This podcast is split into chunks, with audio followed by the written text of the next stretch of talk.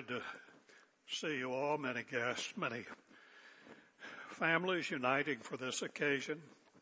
We uh, are just very glad to see you. I want us to turn today to 1 Corinthians chapter 15. In a moment I will read it, but first let us pray.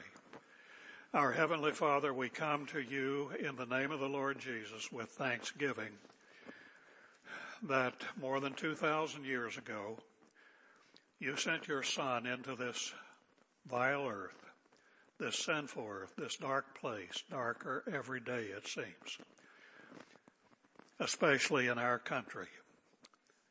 You sent him to call us out of darkness and out of the service of Satan into your glorious light. He died for us, and then, as he promised three days later, he rose again to confirm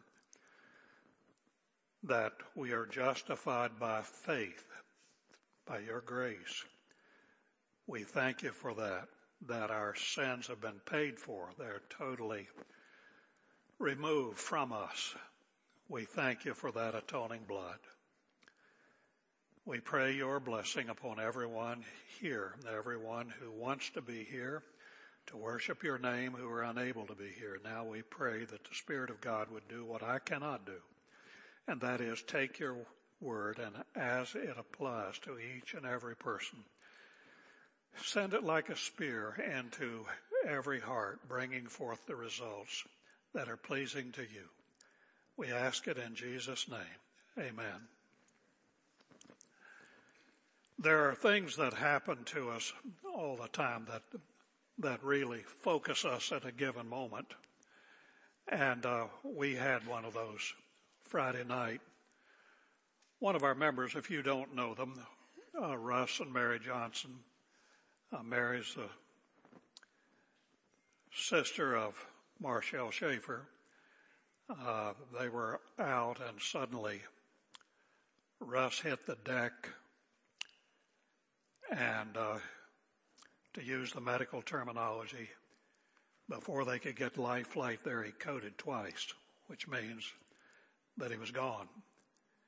And uh, they got all the appropriate people on him trying to give him CPR, and it had to happen twice, as I said. And then uh, what was going to happen? And just as we were concluding services, I saw the Schaefers somewhere in there exit. I didn't know what was going on, didn't think much of it. And so uh, we had a kind of replay of the death and resurrection. Uh, Russ was up there at OHSU, uh, where he still is, and he was sedated and nobody knew what the result was going to be uh, till yesterday afternoon, and then uh, he came back. And Brent said it was very much like a death and resurrection.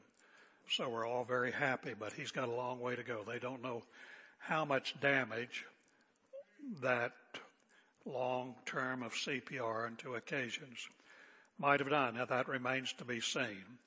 But he was, technical purposes, he was dead. Now, yesterday afternoon, he lives. And let's continue to pray for that family and for their good health.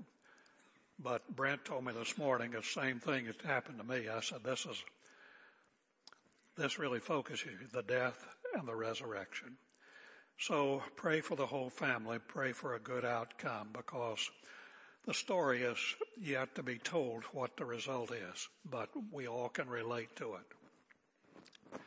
It reminds me, and I hope reminds you, Sunday is what I might call the pause that refreshes. How do we survive Monday? I'm using Monday as a metaphor, as I always do in these situations. It reminds me of this question. As you get older, it'll remind you. None of the rest of you are older, but I am. And it reminds me of the rough and tumble of life in a world which takes no prisoners, as, of course, Friday night was for us. What does Sunday, used as a metaphor, the day of the resurrection, have to say to Monday that is so compelling and impelling that we Christians get up each morning to go through it again? What message does Christ have on Sunday that allows us believers to suffer, yes, with a smile. Yes, with a smile. Some of the poverty, some of the pain, some of the privation, and some of the persecution on Monday. Used to be in America, that was a word. We really didn't relate to it. We live in a crazy bubble in this country. That bubble's bursting. The other day, State University of New York there was a raucous uproar of these radical students. And right there in front of God and everybody, they ripped up a Bible. It's coming to a school, to a house, to a place, to a mall near you. What does Sunday have to say to Monday? A major theme, I didn't say the major theme, a major theme of the scriptures is this. Life is hard in the sinful world. It's sometimes brutal for the people of God. Over here, what we're going through is child's play. As we speak, you can believe blood of believers is being shed on this earth. People are not just being killed, they're being slaughtered like sheep. Thousands every week. Yeah, don't live under a rock. This passage illustrates one I'm about to read from 1 Corinthians 15, just part of it. It illustrates once again our ability to cope victoriously with our present difficulties. I uh, have an illustration I've used in the past, which uh, helps me relate to it back in my college days. You wouldn't believe it now. But uh, I was on the football team of West Virginia Tech. That's not Virginia Tech. You know, it's a much smaller league and a lot dopier players, kind of like me. But anyway, we would have, like most college teams, our two a days, and we'd go off to a place called Camp Brookside. Sounds better than it was. It was hot. It was steamy. It was sweaty. Bugs going every which way. And in those days, the way they trained was light years of difference. Now they wouldn't think of letting you not drink water. Well, it was just part of the toughness routine. We never got a sip of water. No, no, no. I would have paid $500 just like that for one good sip of water on some of those days. Anyway, how do we get through it? That pain, that thirstiness, that dryness, and the soreness. Oh gosh, you'd come in at noon, you get to eat, and then you go right back and start it all over again. Coach, get off of it. How did you get through it? I know how I got through it. You know, I was still a kid. The lights, the band, the cheerleaders, the crowd and all of that. That was the glory to which look forward.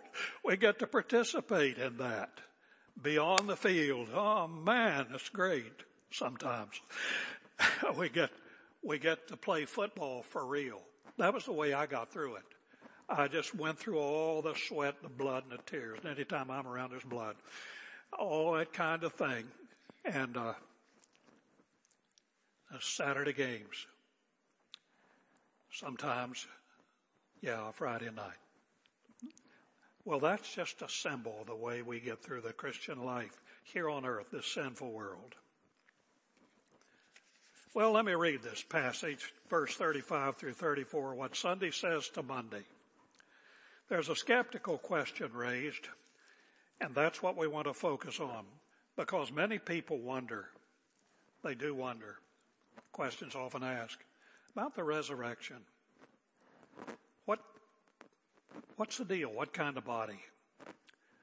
Well, some will say, verse 35, this is skeptical. How are the dead raised? With what kind of body do they come?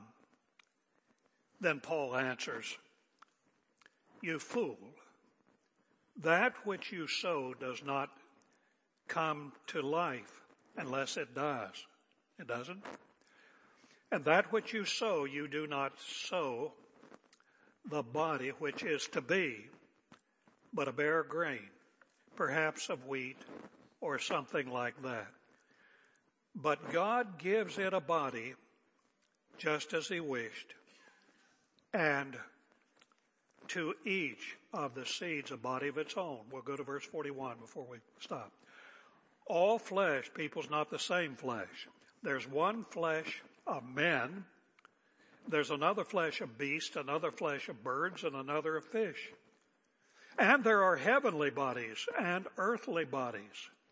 And the glory of the heavenly is one and the glory of the earthly is another. There's one glory of the sun, another glory of the moon, another glory of the stars. For stars differ from one another in glory. Well, the objection is this, let me reframe it. The question appears to be this. Isn't it preposterous? This question is not going away. Isn't it preposterous to believe that dead bodies reduced to dust will come back to life? I mean, come on now, man.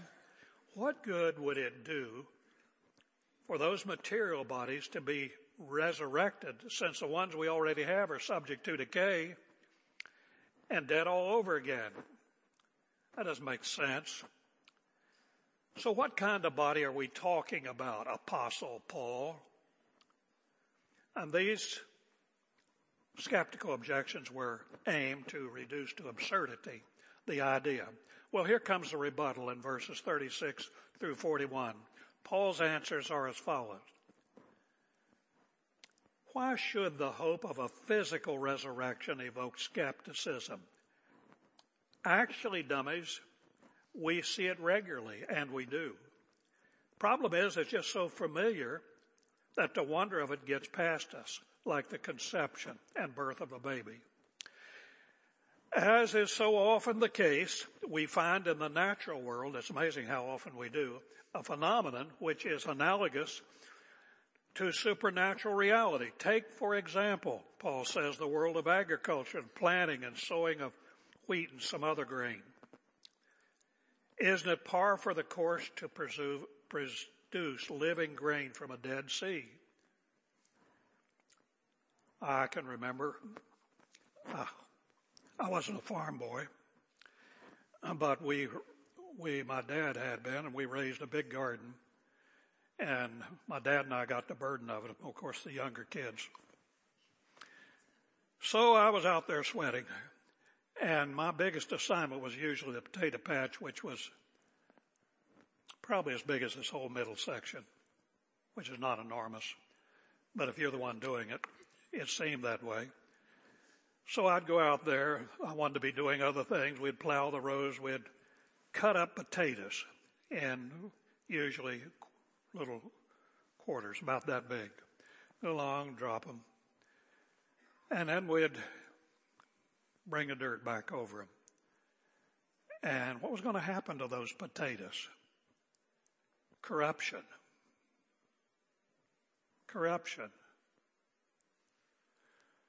But at the end, the joy, I remember it. Those things would flower and they would come up and they'd get as big as these flowers up here. It didn't look like these, but they're all green. And I'd, in the meantime, I'd have to go in and be a pastor. I'd have to go in and hill them up ever so often. Both sides, hill them up. Some of you, some of you know about that, don't you? Hill them up. Thank you, Dad. I could be out playing. Hill them up. And then at the end, Dad would say, they're ready to harvest. So we'd go up and then we'd unhill them.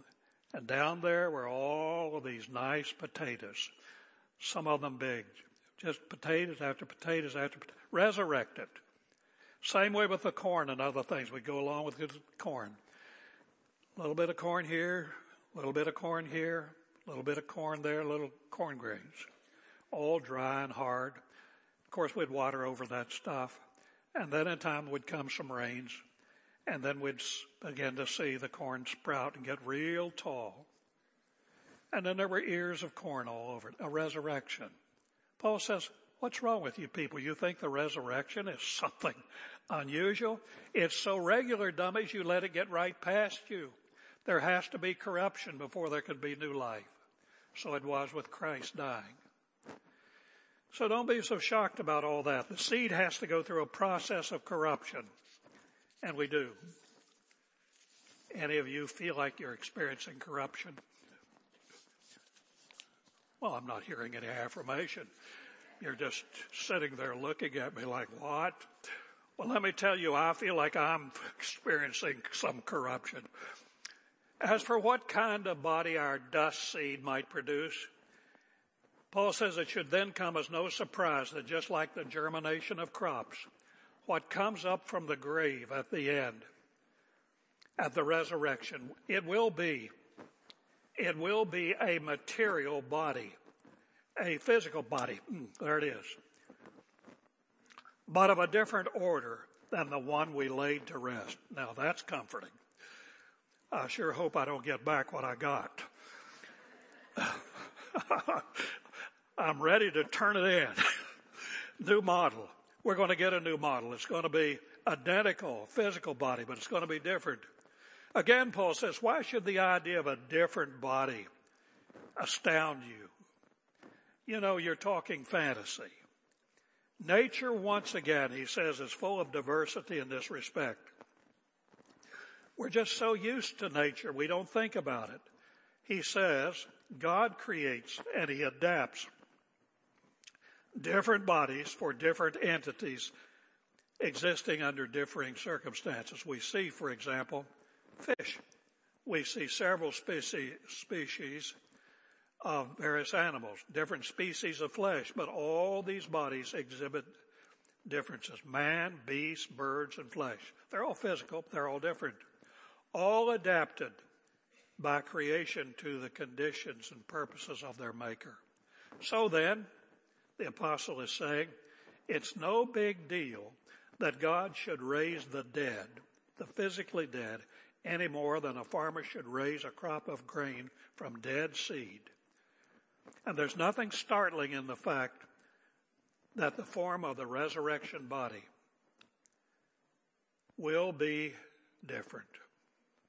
All the bodies of whatever kind God has created has a glory a majesty, each perfect fitness all of its own. Online sometimes, one of the things I like to see, all the species of animals. I see some birds that are just absolutely glorious. Just glorious. You see flowers and things like that up close by expert photographers. You say, wow. Wow. Well, God has created all of that diversity. Why should we marvel at it? All the bodies of whatever kind God has created, He's created them in their perfect fitness, each in its own kind. There are material bodies, he says, that belong to the heavens and those that belong to the earth. There are also degrees of glory in the museum of God's handiwork, as well as kinds of glory. One glory may be inferior or superior to another, but each is adapted to its own purpose and conditions of existence. Our resurrection body will differ in significant respects from our present body. Though our present body, dust though it may be, no matter how scattered, what about people who die? They're blown to bits. They're burned to dust, scattered as far as it may be still, whatever is, wherever it is, how fine it is, it will be the platform or the seed, as it were, from which the new body at the resurrection will take rise and be transformed. He who has willed, Leon Morris says, that we should have bodies fitted for our life on earth has willed that we should have bodies fitted for our heavenly existence. So in verses 42 through 49, the resurrection body is contrasted. Let's read. So is the resurrection of the dead. It is sown a perishable body. Don't we know that? It is raised an imperishable body. It is sown in dishonor. It's raised in glory. It's sown in weakness. It is raised in power. It is sown a natural body. It's raised a spiritual body. If there is a natural body, there will also, you better believe it, be a spiritual body. He doesn't mean a ghost. So also it is written, the first man, Adam, became a living soul, but the last man, Christ, became a life-giving spirit. What's that all about? Let's read. Let's talk. Our old body, the one we're now in, is perishable. The new body, when we're resurrected, will be imperishable. This present body, as we know too well, is subject to decay. You can be 60 years old just running, you're just fine. You're down. This body has all of its own drives and appetites. It's a platform of moral corruption. The new body will be immune to disease, to decay, to death, and any connection with moral dissolution. Secondly, verse 43, the old body is sown in dishonor. Weakness is the Greek word. The new body will be raised in power. Nothing is going to shake it. The present body falls apart under the weight of various weakness. The one body will be raised not in power. The new one will be raised not only in power, but endowed with supernatural power. Most of you are not conscious of that. Some of you are. In the morning, I go to get out of bed. I'm on this side, Ossie's on that side. I put my elbow over to push myself out of bed. Now I remember when I was a reasonably strong dude. But I put that elbow over there. Gee whiz, Andrews, you're having trouble getting out of bed. I pull my car up and I want to get out of the car in the garage. Uh, get it under the wheel, move it over here. Ossie, I'll be a few minutes. I'll be a few minutes. Flip this leg over, then oh, flip that one over, then get out. I say, I hope nobody's watching. This is sick. This is sick. Some of you are looking at me like, I can't believe that. You better believe it. It's coming. This body is sown by God in weakness, asthenes, and is subject to disease, decay, death, and moral dissolution. Well, the old body, verses 44 through 49, partakes of the earthly. The new will partake of the heavenly. So what does that mean? Verses 44 through 45. The natural body is, here's a word you don't hear, know perhaps, is soulish. Sukion, it's a Greek word. Doesn't mean anything to most of you. I just told you for sheer flourish. That's the old body. It's soulish. It's animated by the soul. Everybody has a soul, though I've met some people who don't seem to. you have too. That's the life principle. It's borrowed from God, our creator. But the new body is spiritual, pneumatikon. It's spiritual, not in the sense that it's an immaterial, a ghost or spook-like body. That's not what it means. What does it mean? It means that it's a body in the, that is spiritual in the sense that it's animated and permeated by the Spirit of God, the very source of life. The first Adam was made by the Creator into a living soul, But the last Adam, Christ, who is in us, was made into a life producing spirit. Verse 46 In Christ, there is, however, a divinely appointed sequence of our participation in this. First, we know him in this soulish body. Then at the resurrection, we enter into a body, a spirit, Holy Spirit animated body, a pervaded body like His, like Christ. Verses 47 through 49. The first Adam and all those connected with him on earth and our bodies, our earthly bodies. That's the way it is. But the second man is from heaven. That's Christ, not earth. And the implication is that his body and those of all who are in him. That's most of you in this room who have received him.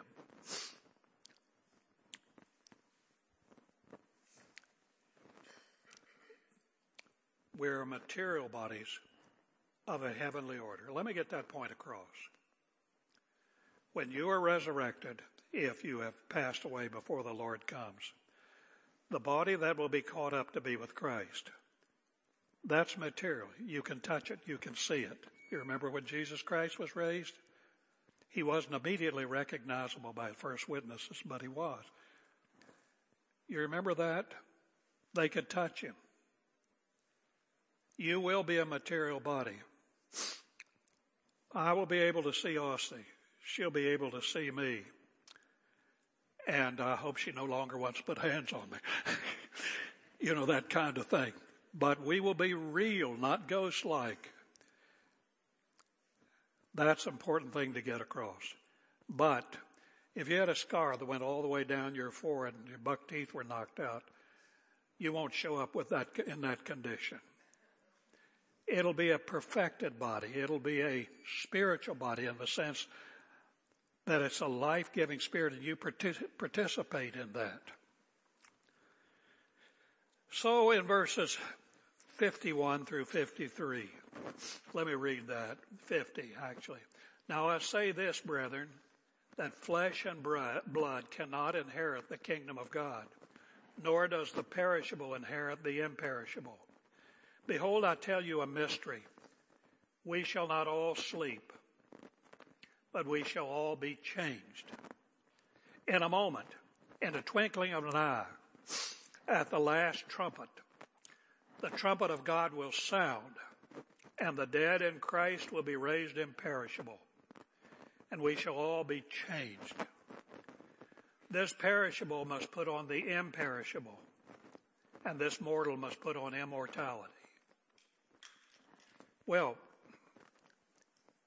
he is saying that word mystery in New Testament nomenclature refers to something once hidden in the mind of God but now revealed through his apostles and prophets. In today's terms, a mystery is a divine secret that the Spirit of God is declassified and the apostle is disclosing with his permission, God's permission. So this quest section anticipates the natural question. If flesh and blood cannot inherit the kingdom of God, that the physical kingdom of God in its material form, uh, what about those who happen to be, maybe us, maybe not, who are still alive and remain in their natural bodies, their soulish bodies, these bodies right here, when Christ returns? No problem, Paul says. When Christ returns, God's plan of the dead in Christ is transformation transformation in the living Christ. Trumpets were sounded for war, for festivals, and for victory celebrations. This last trumpet is in the sense that it signals the climax of God's purpose on earth. I can kind of visualize that day in a sort of way. There'll be a blast. There'll be a blast that'll take the roof off this universe. It'll go from coast to coast and north to south. It will shatter the ears of everything. Time will be no more as we've known it. the kingdoms of this world be rolled in under the ash heap of what we call history. It's a new beginning. The kingdom of God, ruled over by Christ, will appear. And suddenly, all of a sudden, out of every grave on earth of believers, of people who know God, they will be caught up. You say, Oh, what if there is no grave, Jim? Let's quit quibbling. You know what it means. Wherever it is, even if it's north to south, east to west, even if you took an airplane, you went all over the west coast. God will bring that person up. They'll come up to meet Christ in the air. And what about those of us who are still in our same old, same old? We will be transformed. All of us will be one and we'll return with Christ. Verses 40, 54 through 57. The death grip is broken. There's a great ear, not E, great eruption of the kingdom of God into history that signals the conquest of death and everything that went with it.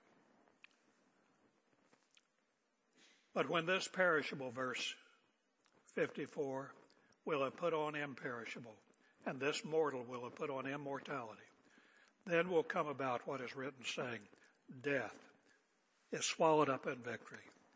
We began with death.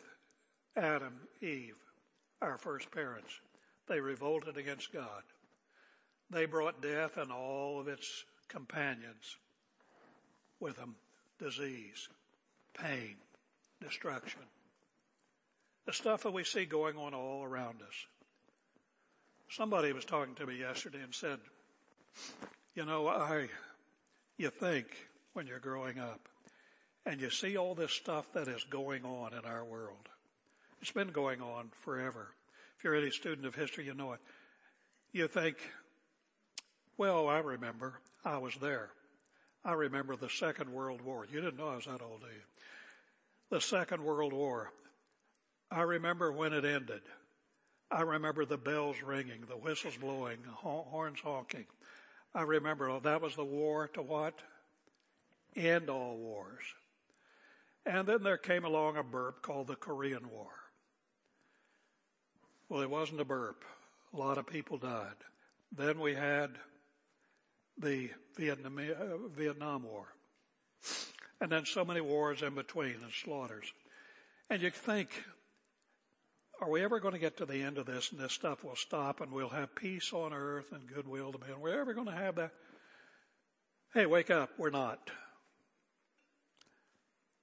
Not this side of the great transformation when the last trumpet blows and Christ breaks into history.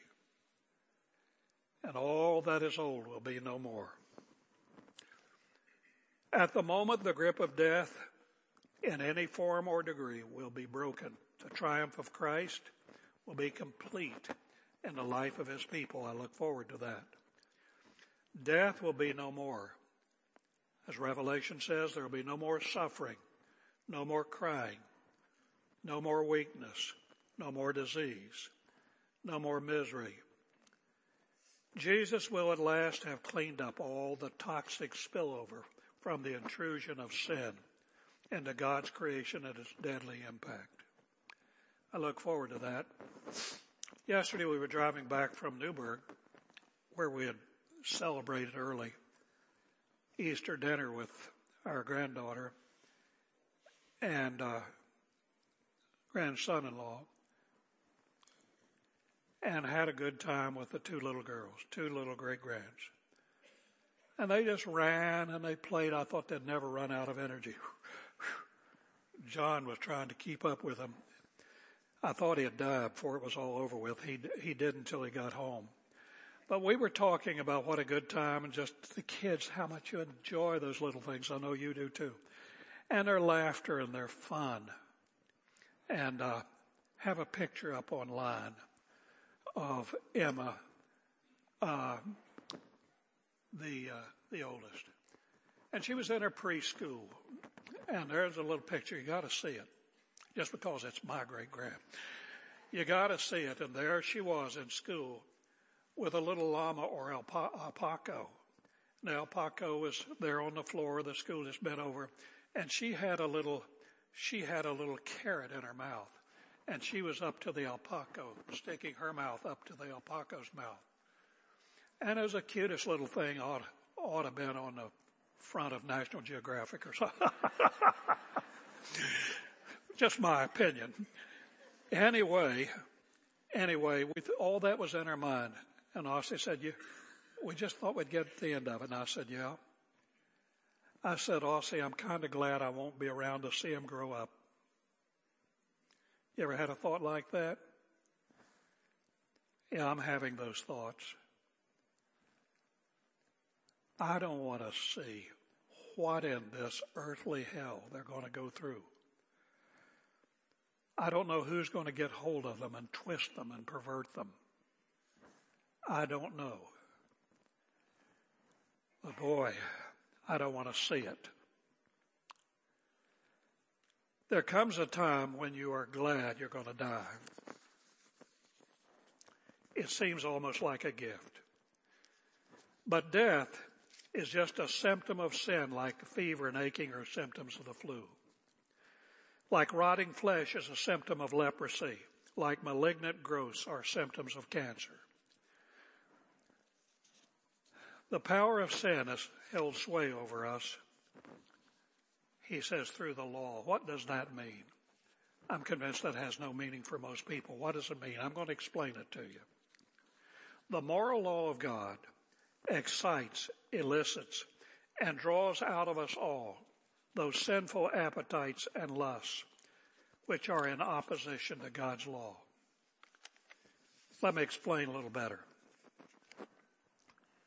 You and I have never seen a law of God that we didn't want to do the opposite. We never saw a law of God that we wanted to conform to. As believers, it's a different matter. But before we became believers, we all wanted to go our own way and do our own thing and not what God wanted us to do.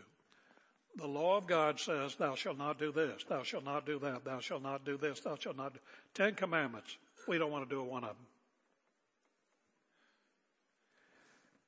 The law of God just excites that which is in us. You go out here and put up a speed sign and say 35 mile an hour. Who wants to go 35 mile an hour?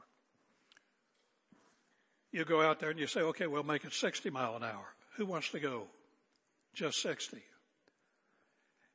Everybody wants to step over you. Don't make rules for me. That's human nature. Well, Paul says the law of God was just a trigger to bring out all that which is in our flesh. The desire of man's heart has been to do the very opposite. And the wages of that kind of sin and disobedience is death. Death. But Christ has changed all that and given us a heart that wants to please God. It's not a perfect heart. We still have the flesh. But that's the direction in which it's been. So, therefore, my beloved, here's our admonition. My beloved, be steadfast, immovable, always abounding in the work of the Lord, knowing that your toil is not in vain in the Lord. That's our calling. Be steadfast, unyielding in spirit, immovable, be indomitable in Christ, always abounding in the work of the Lord. Hey, you're in church. You're in a sacred place. It's easy to have high and lofty and godly ideas in here. It's when you go out that door the challenge becomes, and then that's when the Lord says to you, "You go out that door. Be steadfast, unyielding in your faith. Your faith is going to be challenged, immovable, be indomitable in your spirit. always abounding in the work of the Lord. Okay, we're out of church now. Let's go play. Everybody wants to play. Well, there's room for recreation. There's room for all that stuff. But the first thing on our minds, unfortunately, is not always abounding in the work of the Lord. Jesus is coming. This world's going to end. The resurrection's going to happen. Our incentive in all of this is this. Our toil is not in vain. It will happen. It will come to pass. I don't know whether I'll be dead, be resurrected, or I'll still be here. You don't know that either. But we know that our toil for Christ is not in vain. The payoff is coming. The resurrection is real. Do you believe in the resurrection? You know, I hear on Easter, I'm not mocking anything, please don't mind. Jesus is risen. Yes, he is. But on Monday, are we living like it? Are we living like our toil is not in vain? Or are we living like, well, this life is all there is? Well, that's the resurrection. And that's the way it'll go down. And those are the implications. On Monday, let's live that way. That's my exhortation. If you don't know the Lord Jesus Christ, it's time to make a move. It's time to say this world is over with. It really is. And you don't know when Monday's going to catch up with you. You don't know, but you don't want you don't want that to happen unprepared. Be ready. Let's pray. Our Heavenly Father, we thank you for the hope of the resurrection. We know, Lord, the word hope means expectation. We live in expectation of the resurrection. We also need to live, our Father, in expectation of the demise of this body and this life and not live as if this is all there is to live for to eat, drink, be merry, play, run, skip, and all of those things, but to live soberly in light of the demise of this world, in light of our own demise, in light of the return of our Savior. We ask it in His name and for His sake. Amen.